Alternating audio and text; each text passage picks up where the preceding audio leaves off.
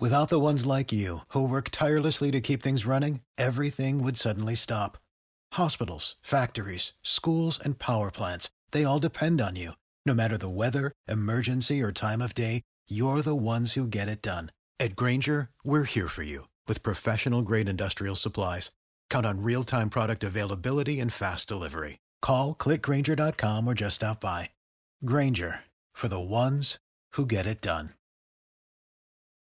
There we were on this new track, and we didn't know what to expect, but the drivers seemed to like it. I think everyone liked the track, didn't they? I think the engineers loved the track, the drivers loved the track. One of the engineers at Mercedes was saying to me, the circuit really suits Formula One. I can't believe it's taken us this long to get here. Well, it was peculiar because I think we predicted we were we were kind of dreading the prediction, which would be that they'd, they'd go down the straight, maybe get a DRS pass, and then hold everyone up for the next lap, which didn't happen because we saw, because of the combination of corners, people were able to position themselves and wrong foot the guy in front, weren't they, and try and have a have a move and a bit of a bit of curb usage, and they could get past. So we saw some good moves all through the race, and um, and it was a, I think it was a triumph. Yep, completely agree. I loved every minute of that weekend on and off the racetrack. Losail International Circuit. It was great. Welcome to this edition of F1 Nation podcast with me, Damon Hill, and Tom Clarkson. Back to back victories for Lewis Hamilton as he now sees the checkered flag in the distance, powers down the main straight, and comes home to win the Qatar Grand Prix. Hamilton on top in Qatar. Fantastic job, guys. Fantastic. Let's keep pushing, man. We can do this. Max Verstappen, though, limiting the damage, started seventh, will come home to finish second and take that fastest lap point as well. But uh, I made that was damage limitation, and a great recovery. Brilliant opening lap, so uh, well done. Good points today and fastest lap. Yeah, that was fun. Fernando Alonso back on the podium in Formula One. Welcome back, Fernando. He comes home to finish third. That is a brilliant result for him and for the Alpine team. Yes! Yes, get in there, you beauty. Hey! Ole! Ole! Ole, ole, ole. Who is feeling happier after that race? The guy with the faster car or the guy with the points lead at the top of the championship? That's not the same person. Do you know something? I don't think it's a time for happiness just yet. I think the tension is still too intense. If it's too palpable, and they're so close to the finish now, and nobody really knows what's going to happen. So it's it's getting ahead of yourself, isn't it? I think to celebrate. I mean, obviously Lewis was. I thought Lewis was. You know, he won it, but he wasn't leaping up and down in celebration. And I think he's been pretty cool about keeping his emotions in check, as has Max Verstappen. He didn't come out of that race thinking, "Oh, it's a disaster and the championship is slipping away." He he thought he'd done a good job with what he could do, but the performance advantage was definitely there for Mercedes. So, would you rather have the eight point lead or the Mercedes car? Well, Lewis likes to be the hunter, doesn't he? Um, so he's happy where he is hunting, but he's got precious few opportunities now to make up the deficit. And we have got a statistical situation now where he could lose the championship to Max. Max could win it in the next round at Saudi Arabia if certain permutations take place. And you've got all the mathematical numbers there, haven't you? You can tell us exactly what has to happen and whether or not someone has to get the fastest lap. And, you know, you're saying it's not going to happen. Well, Damon, I think it's disingenuous to say it's going to happen at the next race because it's It could, not. though. This is It going could. to the wire. It's the first time we've got we've got all the way down to the last two races, and this is the first time you could actually say if something happens to one of the protagonists, the other guy's going to become world champion. Well, no, actually, no. It could only be Max, couldn't it? It couldn't be Lewis, I think, because he's got the deficit. Yeah. Well, look, if Lewis finishes sixth or worse in Saudi Arabia, Max Verstappen is champion. There you go. That's the only stat we need. There's other, there's various other permutations, but that's the headline one. When was the last time he came sixth? I don't know. not in that rocket. Yeah, not for ages. Crikey. Oh, he's got his new engine. Don't forget they and Toto said they're going to put the spicy engine in. Well, so they're racing two engines at the minute, right? There's one, the fourth engine, which is the, the, that has the less power unit, sorry, Yeah. ha- uh, has less power. That's the one that he had at the weekend in Qatar. It's not quite as powerful, but such was the layout of that track that they thought they could save the, the rocket ship for, for Jeddah, which I've just looked. I've just looked at a- a map of the track. I mean, it's scarily quick, Jeddah. And, uh, uh, and, and it's 27 corners. yeah, six kilometres. I mean, it's, and long and thin is, is one way of describing it, Yeah. not it? Yeah, well, it's, kind of not. hairpin at either end, hairpin at either end, and then just some really fast sweeps. That helicopter is going to be going up and down that beach all night long. it's going to be doing, oh dear, it's going to have to do a steep turn at each end as well because they've got a bank corner, haven't they?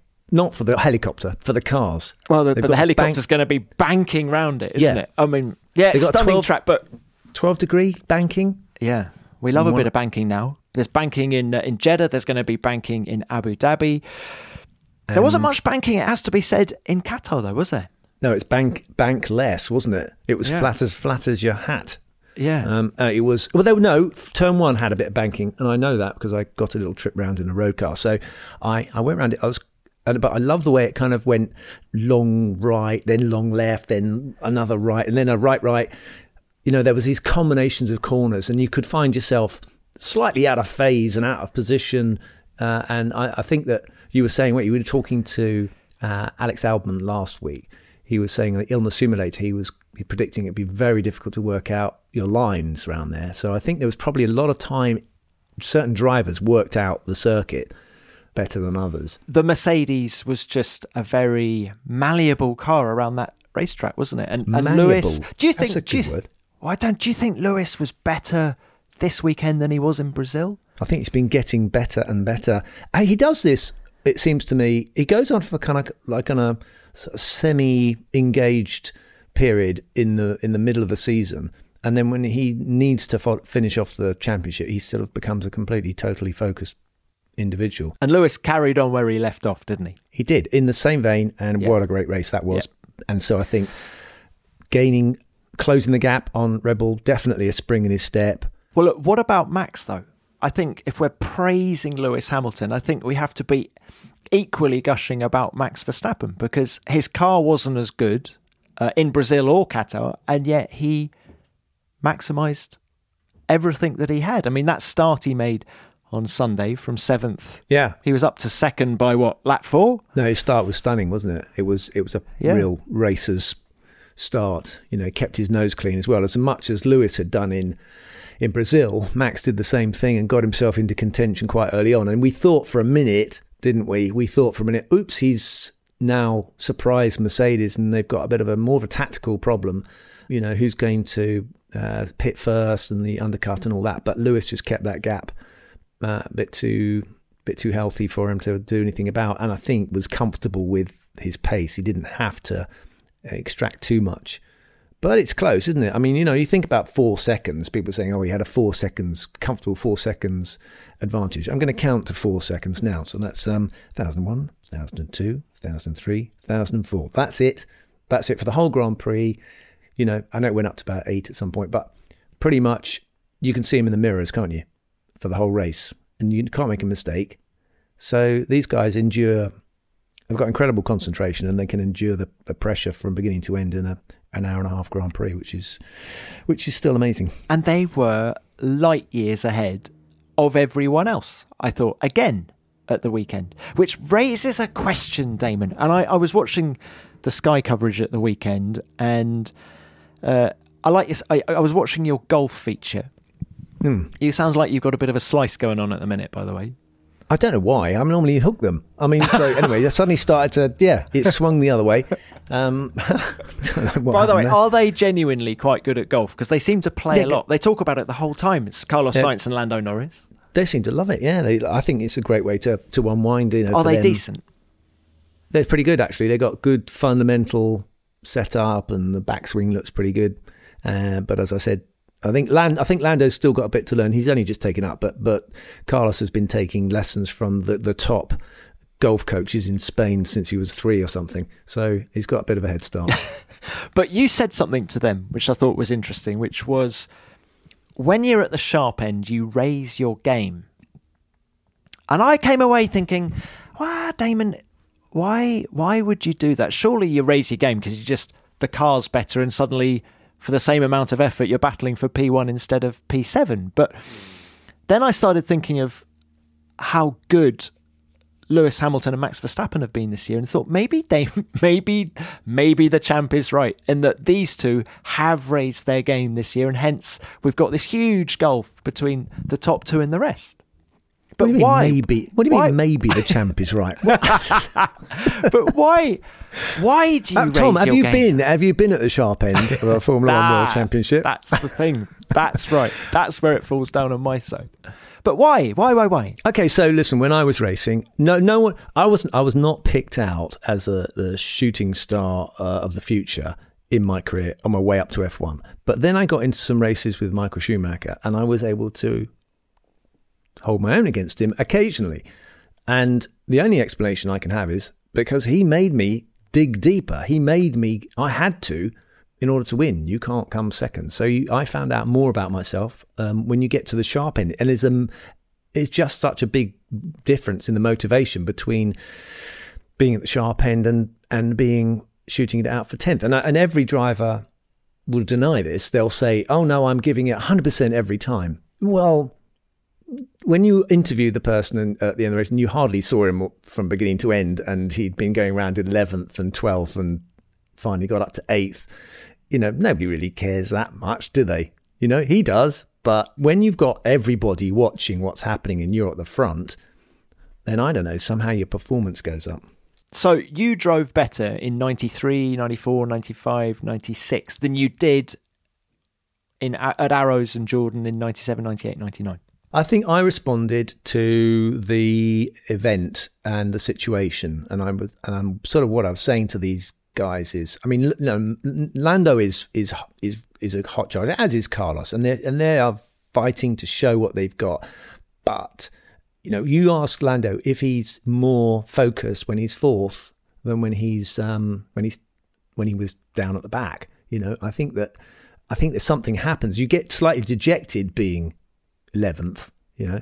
It can be kind of demoralizing. Well, here's the thing your words were echoing around in my head as I was listening to Toto Wolff telling Valtteri Bottas to overtake the cars in front. And hey, presto, what did he do? Well, that's my, that's exactly my point, Tom. You know, it took just a one word from Toto and a bit of kind of, you know, a bit of a crack of the whip, and suddenly, um, you know, Valtteri was, I would, wouldn't say unleashed, but he certainly made some progress. But, but I think, you know, it's very easy to get dejected and you must never get, you know, dispirited. But I think keeping the pressure up on yourself throughout a length of Grand Prix is quite hard because they're also doing a tactical thing. So they're not racing flat out all the time. They are having to um, measure out their tyres and God knows what else. So that's an issue, isn't it, in their defence?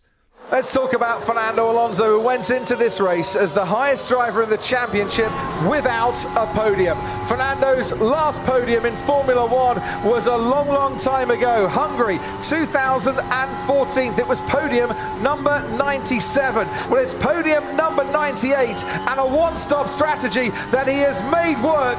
Fernando Alonso back on the podium in Formula One. Welcome back, Fernando. He comes home to finish third. That is a brilliant result for him and for the Alpine team. seven years, but finally, finally we, we got it. I was waiting so long for this, so I'm, I'm happy. One guy who doesn't need any encouragement, I think we'll agree on this, is Fernando Alonso. Never. No. You just he, he gives everything all the time, and he's Ah. such a, he was such a smart driver, and what wasn't it great to see him get on the podium? Oh, podium? wasn't it just? So happy for him. Seven and a half years. Seven and a half years of trying various teams and a lot of pain and, and tears in the process, but put him in a car and he is just a machine, isn't he? He just becomes a kind of lap time producing thing. You know, he just keeps pressing on. Damon, I was confident for him. As soon as I heard a driver on Friday compare the Losail circuit to Mugello, which they did, I thought, ah, Alpine are going to be strong because they were really good at Mugello last year. Daniel Ricciardo finished fourth. It's the sort of long corners. Right. It's, it's, it's, it is very interesting, isn't it? How certain. I mean, Fernando came out with a very interesting point, which is we need to understand as as Alpine why we're quick here. You know, that's our problem. Is we it's not that we're not quick; it's that we don't understand why we're quick. But Fernando did a great job of, of, of eking out his tires as well and and keeping the performance up. Hey, do, do you think? I mean, I, it was it was a third place on merit. I think probably helped by Bottas getting that puncture and not finishing the race. I think Bottas would have threatened him. Yeah. And without the virtual safety car at the end, do you think Perez would have got him? I don't think he would. Well, they were ham- they were hampered by their starting positions, weren't they? You know, um, he was elevated by by their um, demotion. Well, he, but he qualified. What was it? Fifth on merit. Yeah, no, they were. He was always in the top ten, wasn't he? Yeah, yeah. And so yeah, they were they were looking really good, and and I you know it was possibly if he'd managed to get past Pierre Gasly uh, at the start. Um, and got where he could have he could have launched himself down the inside, which I wouldn't have put past him to be honest. But he did behave himself quite well, I thought, in races. He was he was hard and hard but yeah, fair. But I mean, just so dogged, so determined, and and and actually, uh, Ocon helped him as well.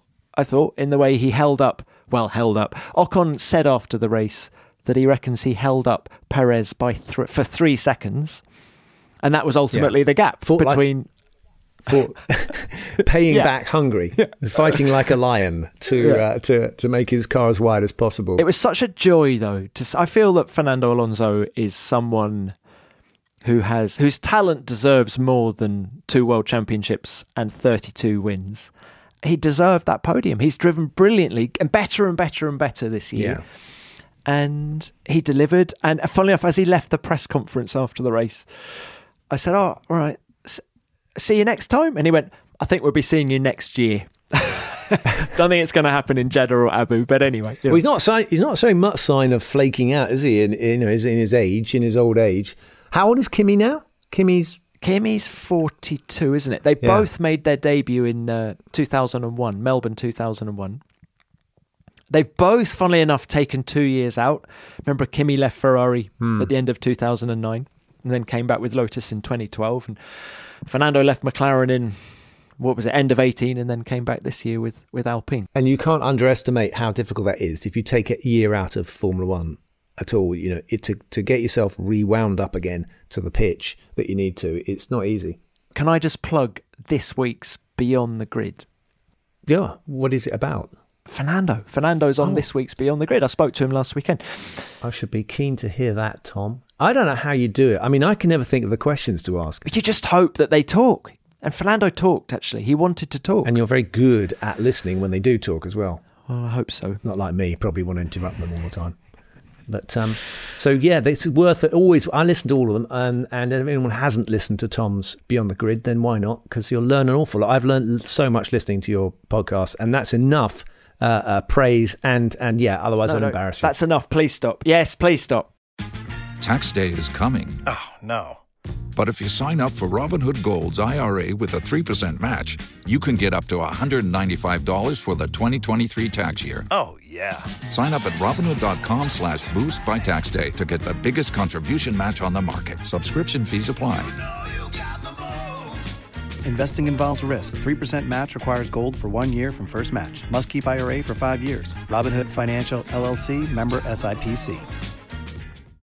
With LinkedIn Jobs, we tap into a network of more than a billion professionals to help you find quality professionals quickly and easily for any role you need. Marketing wizards? Found them. Software engineers? Found. That project manager I could never seem to hire? And found. LinkedIn Jobs quickly matches your roles with candidates with the right skills and experience. In fact, 86% of small businesses get a qualified candidate within 24 hours. Post your first job for free and get started at linkedin.com slash spoken. That's linkedin.com slash spoken. Terms and conditions apply.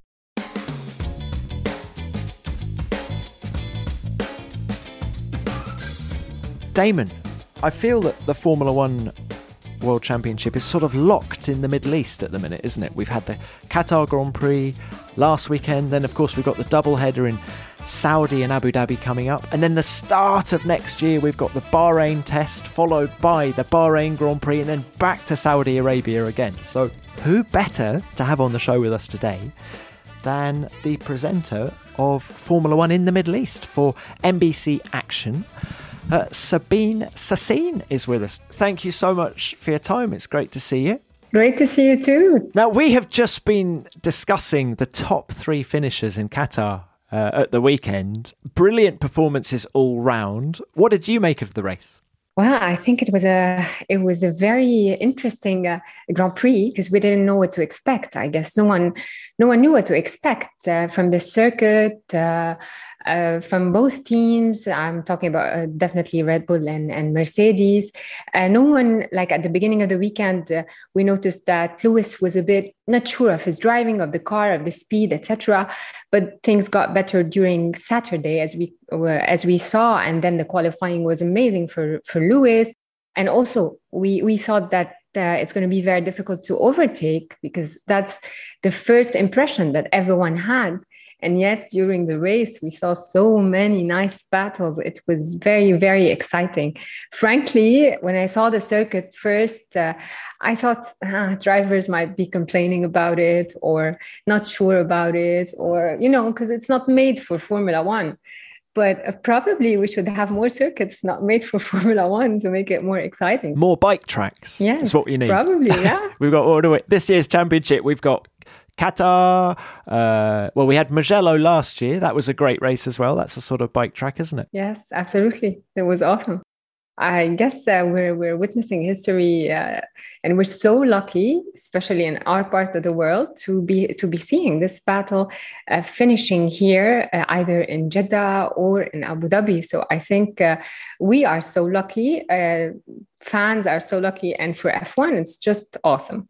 Sabine, how do we how do we assess uh, the the desire to have uh, Grand Prix there? Is it, I mean, because it, it could be. I got the impression that it's sort of there's a lot of Europeans there and they come to the race, but you know, of the other people in Qatar and uh, and the people who live there generally, are they big F1 fans? Okay, so things are changing a lot lately. Since 2019, uh, Formula One uh, became on free to air channel, and this helped a lot in the growth of the sport in the in the Gulf region, particularly because the Middle East, as you know, is divided into three parts. So you have the Gulf region where you have all these GPs happening, whether it's Bahrain, whether it's Abu Dhabi, uh, Qatar, and Saudi and you have Levant region, and also you have uh, North uh, North Africa.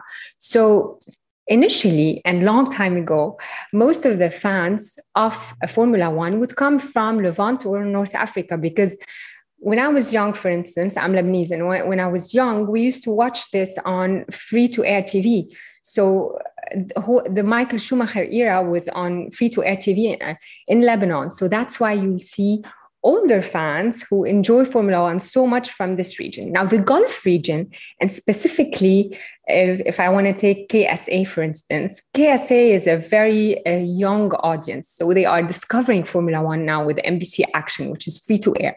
And it's been three years the whole coverage is different because we're going to races they're seeing familiar faces during the races uh, they're, they're getting to know more what's happening behind the scenes etc so the, the whole sport is growing uh, much much more in the region. So yes it's true. Before you would see people uh, going to watch uh, formula 1 mostly for the concerts probably but this year and the past year it was past year well there was no no audience but now you see much more people uh, trying to book tickets and asking about Formula One and interested in Formula One from uh, from the region and not only Europeans and Americans and from all over the world. Can we guess who the most popular drivers are, or is there are there some sort of slightly obscure followings?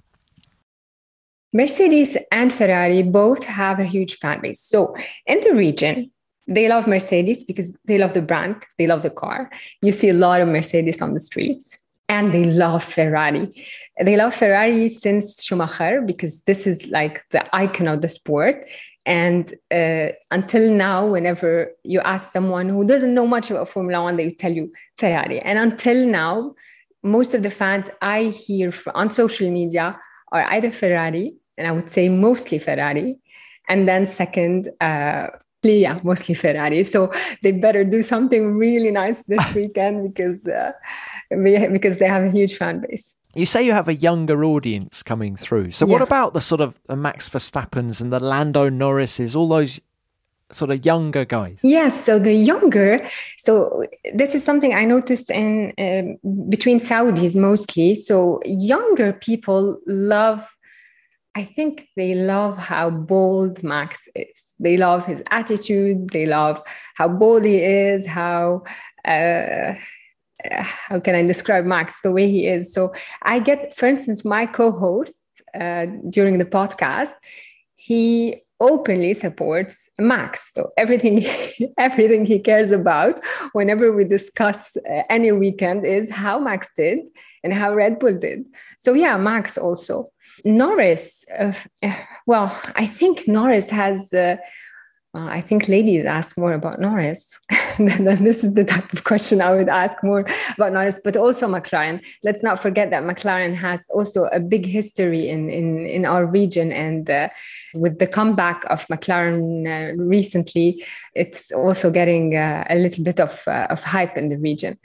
I think when they go to Saudi, they will see love from absolutely everyone. All drivers will will feel at home.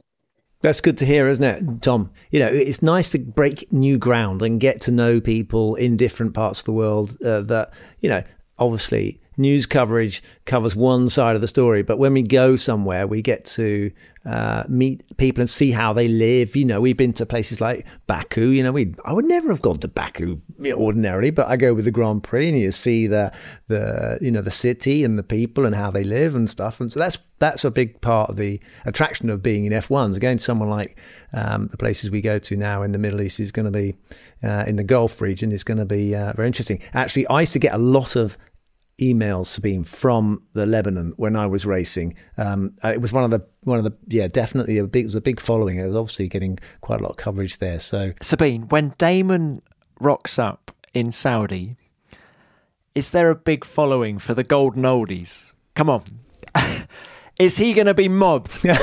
is he going to be mobbed? you At the just, you just said I- it's a very young audience, Tom. Okay, so let's and just so that we don't make it general. In Saudi, there are some real hardcore fans. What I'm trying to tell you is, and there's there's a culture. There is a very nice culture for motorsports, especially that the promoter and uh, the minister of uh, sport uh, both are into GT3 and motorsports. So there's this nice culture of motorsport in general. But uh, what I'm trying to tell you is, most of the population is young. So this young population have been watching Formula One for the past few years on MBC Action, probably from Netflix. Also, it helped. So uh, both are discovering and asking questions, non-stop questions about Formula One on social media, and basically their big stars are the new stars. You know. But Damon will will make sure there's a big hype around you. I promise. Listen, I, I've I've had, Sabine, I've had a lot. I've had enough hype for one lifetime. I'm very happy with where I am, but um, it, it's nice. It's nice to it, it's nice to see that you know a new wave of people getting into the sport for the reasons that they uh, they like it as it is today because it has changed gradually over time. I think the new the new crew of drivers are much more adept at you know selling themselves and letting everyone know and letting letting everyone know in, uh, what they're up to and what their hobbies are and stuff. And I think this is through social media. It's completely changed the the way drivers express themselves and live their life. So, Absolutely. and that appeals to young people. It's good. Absolutely, there are stars. You mentioned Baku, and uh, Baku is the same for me. So the first time I went to Baku in two- 2019, I didn't know what to expect, and I was positively surprised with how beautiful the city is, with the mix of old town and new town. And I think F1 is an amazing promotion or an amazing add to any uh, country in the world. So this is what Jeddah will be getting out of hosting Formula One. So everyone visiting will be probably will be surprised and positively surprised to discover the city, the beauty in the city, the people, the culture, the old city and the new city. So it's I think it's a win-win uh, situation for for both. Sabine, when did you last go to the track in Jeddah? What have we got coming our way? Is it finished? I know a lot of people are going to ask, is it finished? Is it? Because I've seen some wonderful photos, but Yes, did you see the photos yesterday and the video? So yes, it's finished. What's the most impressive thing about this whole thing is the time frame. Eight months to finish uh, such a circuit it was so difficult, I think, for everyone. I had uh, Carsten Tilke as a, a, guest, and he told me yes we built so many we, we had so many projects but the time frame of this project is so challenging so challenging and this is what everyone was talking about and everyone was betting against it you know? A lot of people was were saying ah it will not finish. But uh, yesterday it was nicely finished and done and uh, next week i guess we're all going to be there uh, doing our things like we usually do so. And, and what about the climate? What do we need to pack it's perfect. So December is like the perfect weather. No, I'm serious. I usually love warmer weather, so I'm not gonna lie to you. But the, the weather is really good, so it would be, I would say, a normal summer day for you guys. Uh, during uh, during the day, probably in the evening, you might need a sweater, but you you guys don't need the sweater. I, I might take one. you are used to you are used to much colder weather than this. Is it going to rain? I mean, it's, you know, any chance of that? Sometimes it does rain in December. Sometimes it does rain in December. Very few times it does, frankly. So you never know, but it's very occasional and it can happen. Expect some rain. No, don't expect. I'm joking. But if you have an umbrella, bring it. Why not? no, I'm not bringing an umbrella for Saudi Arabia. I'm definitely. that's a ridiculous idea. I might bring my swimmers, but that's. I, I, think well, Natalie was interested in the scuba diving, wasn't she? So at some point, there's apparently the Red Sea is very good for for that kind of thing. Yes, Red Sea is known for for its uh, like it's the perfect place for scuba diving. I have friends who are going actually planning also a trip soon uh, to Jeddah because apparently it's the new thing. You know, the Red Sea in different parts of the world. So if you go to Egypt, you'll see a lot of people. It's very commercial uh, very um, you'll have too many tourists there but now in jeddah i think because it's new what's happening so uh, newly a lot of uh, scuba divers are discovering this area and going to to see the beautiful creatures there it's it's beautiful beautiful Sabine, can can we just touch on? Um, it's be interesting to get your take on this because clearly there are some people who are concerned about us traveling to places that are um, quite a bit different to our culture. Um, and Saudi has not been an open country for very long, has it? Really? I mean, it's in it, this is a big step for them, isn't it? What's the what's the reaction in the region to to Saudi doing this? Is this a sign that things are uh, changing slowly in, in, in Saudi Arabia? Uh, well, first, I don't see any concern to, to visit Saudi. I personally don't find any concern to visit any place in the world. I think when you visit any new place, you just discover the people. Because when you're in your screen or at home just reading some random news about any country in the world you might develop any uh, perception of this place without visiting it. But when you visit a place it's completely different because you get to see what's inside. You get to meet people people just like you and me and see what they're doing. And what's happening right now in jeddah is incredible. Change is happening in an incredible way. And everyone who's going is actually impressed with what's happening. Uh, Michael Masi was was uh, on the podcast a few weeks ago, and we spoke. I listened to that podcast. It was very good. Uh, thank you. I, I'm happy you enjoyed it. Uh, so Michael is visiting several times, and uh, we we chatted a bit, like uh, even outside the podcast, about the, the impressive progress that's happening in Saudi in general. Riyadh apparently also massive change, massive. I, I see pictures and videos, and I, you cannot believe it's it's Riyadh. And uh, the same is happening in Jeddah. So I think you guys will be positively positively surprised. Yeah, the track we're going to discover, I think it's going to be a big challenge by the looks of things. It's uh, I'm 27 corners long. Yes. And super fast as well, huh? Yes, it's uh, the fastest street circuit in the world, uh, 27 corners, you said, so the most uh, curved, let's say, uh, 3 DRS zones. Uh, also, yeah, so fastest in the world, tallest uh, street circuit in the world as well. And it's a night race. Hang on, Spin, what do you mean by the tallest? So, yes, in terms of length. The length, length, the length. Oh, yeah, longest. If we put it, if we put it on end, it would be also the tallest. yes, exactly, exactly. I remember the Valencia street circuit. That wasn't a great racetrack. This looks like a great racetrack. Well, they always said that Valencia wasn't a great track, but it actually produced some great races. It did. There was some. It wasn't a great track as such, but it was I seem to remember there's a couple of good ones. I th- I remember Valencia just being ninety degree corners. Yeah, I, I always have this theory about like Canada. You'd never go and design a track like that now, but actually produces some of the best races. Yes, exactly. So So it's uh, it's always about uh, the outcome, I guess. But I would love to ask you, what did you think of, of uh, the track? So is it like is it a place you'd like to to to try? Yeah, I, I'm a bit worried about the speed. I mean, there's not much runoff, uh, and you know they've got the safer barriers, haven't they? They're using like they do in Indianapolis, but um, it's going to be very high speed and not much runoff, so high risk, high jeopardy. Um, so that always gets your attention as a racing driver. Yeah, no room for mistake. I feel that we should um, start talking about the championship in all the different permutations, not just at the front, but also what's happening behind. Max or Lewis? Who's your money on, Sabine?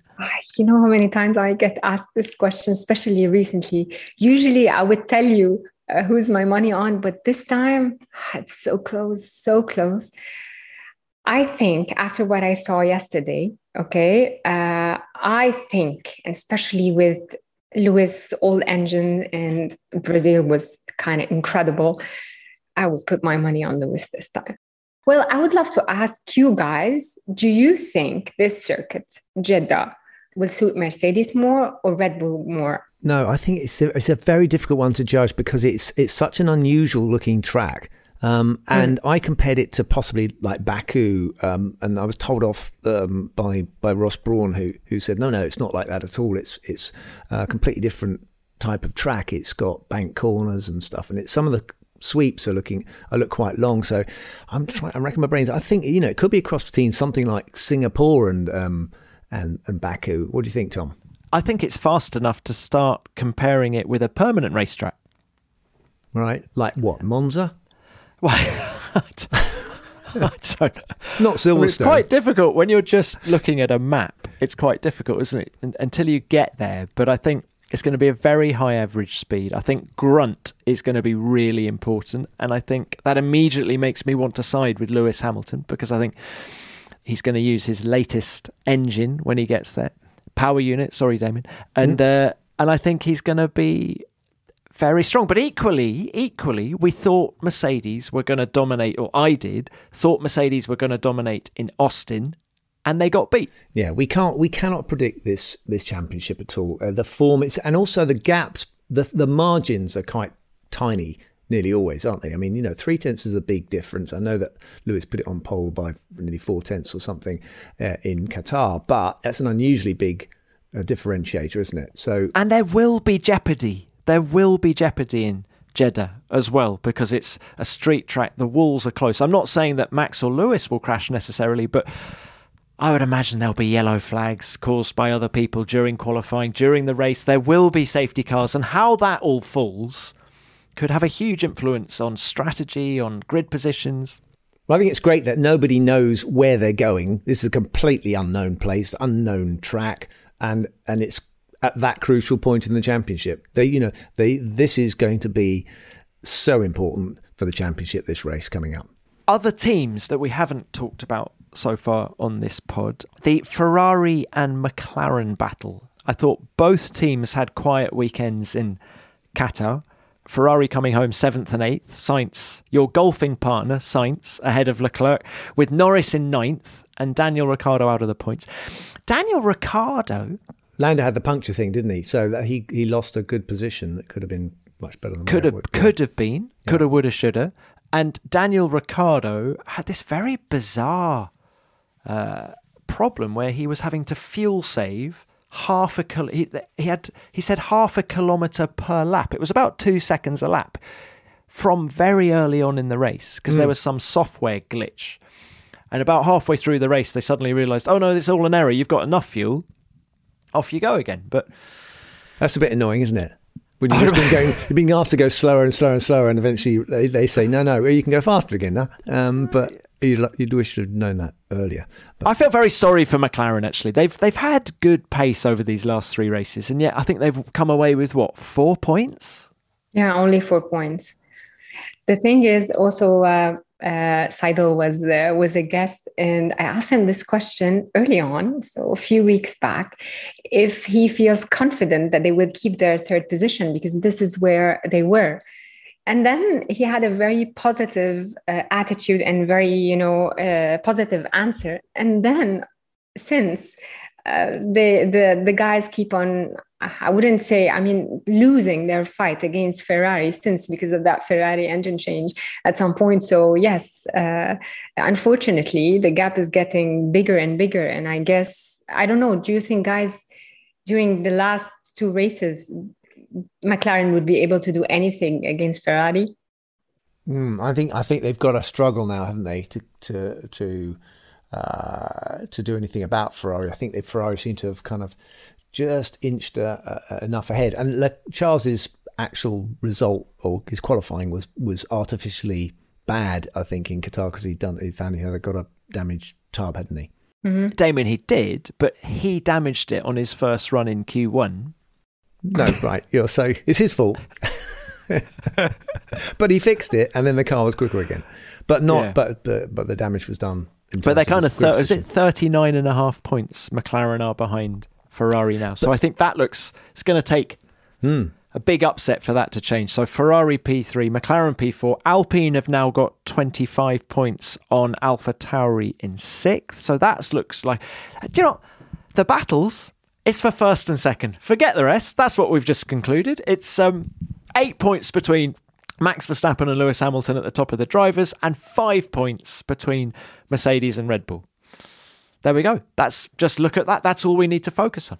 That's what that's what we will that's what most people will focus on, Tom. Although of course we do love to see all the other stuff because actually there was a lot of entertainment in Qatar that went through the overtaking of are, uh, these these minor places. I could say minor, but I you know I understand they're important to to the teams. But they there was some good dicing, I thought, and good overtaking and a bit of wheel to wheel action at Qatar in the midfield, which you clearly don't get quite as much of that at the front. You know, it's it's much more nuanced at the front, isn't it? And Aston had a good weekend in Qatar, didn't they? With Lance Stroll in sixth and Vettel getting that last point in tenth as well. Uh, again, it was odd. It was odd to see how cars performed better in the race than they did in qualifying um, in Qatar. But uh, and unless you were driving an Alpha Tauri, exactly. My thoughts exactly. Unfortunately. Yeah, but uh, that's what they, that's what I mean. Yeah. All in all, it's uh, it's a pretty good setup for for the the first inaugural Jeddah Grand Prix. How many people do you think are going to fly in, uh, Sabine, to to this event from the region? Is there going to be a lot of influx from from motorsport fans? Yes, I guess a big big majority will be from from Saudi because uh, Saudi fans are flying from you know everywhere in Saudi to Jeddah to participate in this uh, event and also from the region yes so definitely from here from uae from uh, from uh, bahrain and oman uh, from uh, the levant area also so yeah i guess from from the whole region everyone wants to see what this uh, jeddah grand prix is all about well it's going to be very exciting and thank you so much for your time, Sabine, and I look forward to seeing you next week. Okay, guys, thank you so much. Bye. Take care. Bye.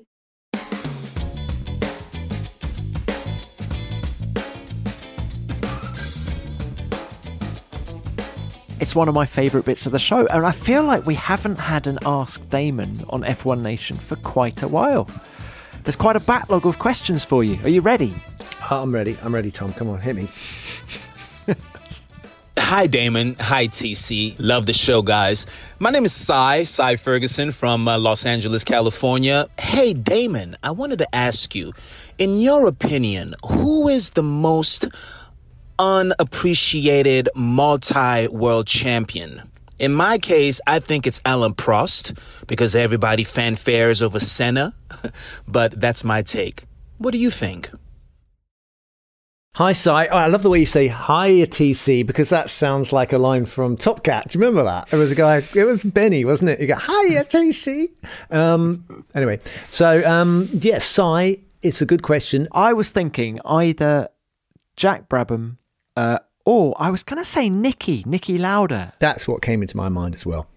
I mean, it, this was the thing that grated with him a little bit in the in the hunt um, versus Lauda film was that uh, you know his it was it was about the crazy charismatic driver and and Niki kind of felt like he was a little bit overlooked by by that but, and he did always come across as being very calculating and methodical but he was a very fast driver and he was a Oh. very intelligent driver. Brilliantly fast, brilliantly intelligent, and anyone who beat the 1984 spec Alain Prost, I think that's when Prost was was at his absolute peak, and to to beat him in his penultimate year of Formula One, yeah. Outsmarted him. Uh, w- Yeah. um, which brilliant. what about PK was PK underappreciated? That's a good shout, actually, Dan. That's a good shout. no thank you So what? He won a couple for Brabham and then one in a Williams. There can't be he? that many at multiple champions out there. Hang on. Yeah, got, we're going to go through the list here, aren't we? Uh, and you have the final say because this is your bit of the show. Oh no! Oh no! Oh god! So it has to be multiple world champion. Oh, Sebastian Vettel. He's a multiple Oh, world champion. gosh. I think it could be Sebastian Vettel. Why do you think he's underappreciated? I don't know. I think it was all a bit too much too soon. And he didn't have an era. I mean, there was a very short span where he was dominating, wasn't it? For a guy who's won four titles, it all came along in a bit of a rush, like, you know, buses. Ah, another good shout. PK. Okay, go on then. PK or Vettel? Who is it? Okay, let's go PK. I think we need to appreciate PK a bit more. Why don't we appreciate PK? I do. 81, 83, 87 were his championships. I think our judgment is slightly affected by how long the driver continues after his last world championship. My view of PK, you know, he was brilliant in that Brabham, and Nigel Mansell was a great racing driver, and he beat Nigel Mansell to the 1987 on consistency, on, con- uh, on his consistent because those days they didn't drop the scores, did they? Do you remember that's the that's the story about Mm. that? But then, as he revealed years later, he was driving most of that season with concussion, and he couldn't because he had that massive shunt at uh, Imola, and he could hunt, he it did something with his sleep patterns, so he Yeah. he, he kept all that quiet. Um, he was a difficult character, I think, sometimes PK, but still to win three titles, he must have, you know, he was fast and he was good at what he did. Yeah, and my view of him is muddied by the Lotus years where he was wasn't particularly quick, and then he goes to Benetton and falls out with Flavio, and then Schumacher comes in and shows him the way home at those last few races in '91. But in his pomp, P, I, if you're going PK, I'm supporting you every step of the way, champ. Let's do it. okay, we so we've we've done Cy, and you've got a backlog of questions, so I think we need another one. Hi, Damon. This is Paul from Louisiana, USA. My question is with two drivers we have on the grid right now that are sons of famous racing drivers in Max Verstappen and Mick Schumacher, do you think they're experiencing any extra stress and expectations on them having famous fathers? Did you yourself experience any extra expectations on you being the son of a famous racing driver yourself? Anyway, keep up the good, great podcast. Thanks. Yeah, thanks, Paul. Yeah, you're right. Um, I was the son of, and uh, when I crossed the line in '96 to win the championship, then Murray Walker introduced me as son of um, the, the famous racing driver Graham Hill, and uh, you can't get away from it. That is that is a fact of of our careers. You know, if you follow in the father's footsteps in career wise, then it's going to be mentioned, isn't it? And uh, my dad a, le- left quite a big legacy, not as big as Mick's dad, of course. He's only got a seven times, you know, seven titles to compare himself to. But Max is a little bit like uh, Jacques Villeneuve in that Jacques's dad did never win the world title.